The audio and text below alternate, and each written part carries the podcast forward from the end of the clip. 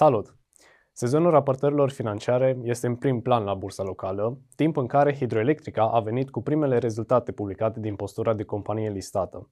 Haideți să recapitulăm o parte din evenimentele ultimei perioade. Pentru prima dată la bursa locală, Hidroelectrica și-a publicat rezultatele financiare semestriale. Cu o producție a energiei mai mare cu peste 40% și cu o activitate de furnizare mai intensă, dar și cu o creștere a cantității de energie furnizată și a prețurilor medii de furnizare, veniturile grupului au crescut cu 42% în primele șase luni. Profitul net a ajuns la 3,9 miliarde de lei, după o creștere de 46%. Hidroelectrica a fost doar una dintre companiile care au raportat creșterea ale profiturilor la nivel de semestru.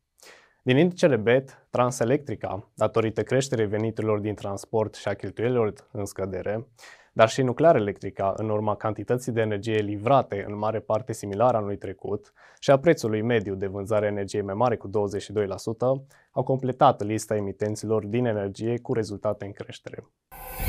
La polul opus, Transgaz și Bursa de Valori București au avut parte de scădere ale profiturilor de peste 50%.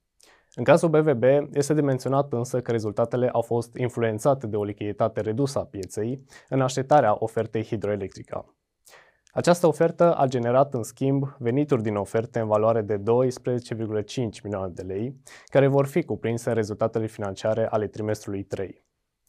O altă companie care ar putea fi influențată pozitiv de volumele din piață din T3 ar putea fi BRK Financial Group, care a înregistrat pierdere la nivel de semestru.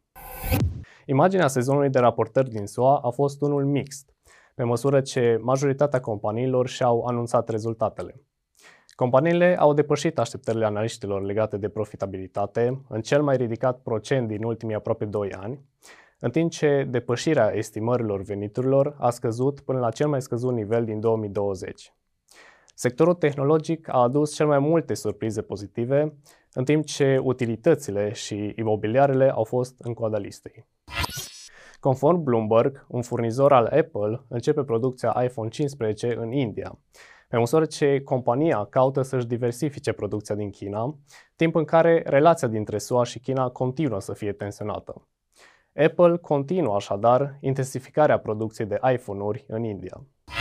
Inflația din Statele Unite a fost de 3,2% în luna iulie, sub așteptările de 3,3%, în timp ce inflația de bază a ajuns la 4,7% și a fost și ea mai mică decât se estima.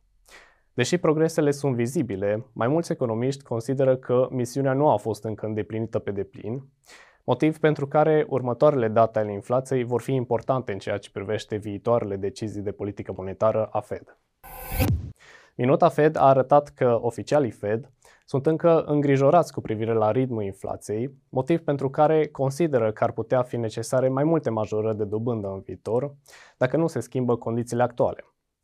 Deși părerile acestora au fost destul de împărțite, piețele au considerat decizia din cadrul ultimei ședințe ca fiind ultima majorare din acest ciclu de creșteri. Sezonul raportărilor continuă la bursa locală, motiv pentru care vă recomandăm să urmăriți periodic pagina dedicată rezultatelor financiare de pe site-ul Goldring, secțiunea Analize. Pe site-ul nostru regăsiți o analiză a companiei Salrom.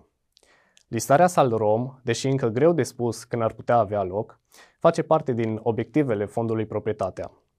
Nu strică să fim pregătiți pentru ofertă, așadar materialul de pe site prezintă, pe scurt, cum arată cifrele companiei, ce activități desfășoară compania, dar și ce politică de dividende ar putea avea.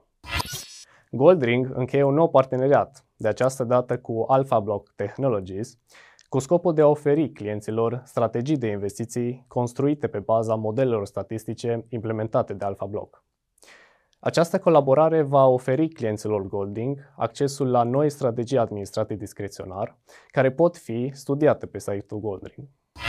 Acestea fiind spuse, vă așteptăm și săptămâna viitoare pentru a afla principalele trenduri ale săptămânii. Nu uitați să dați like, share și subscribe, dar nu în ultimul rând să dați valoare informațiilor prezentate astăzi. Până data viitoare, investiți inteligent!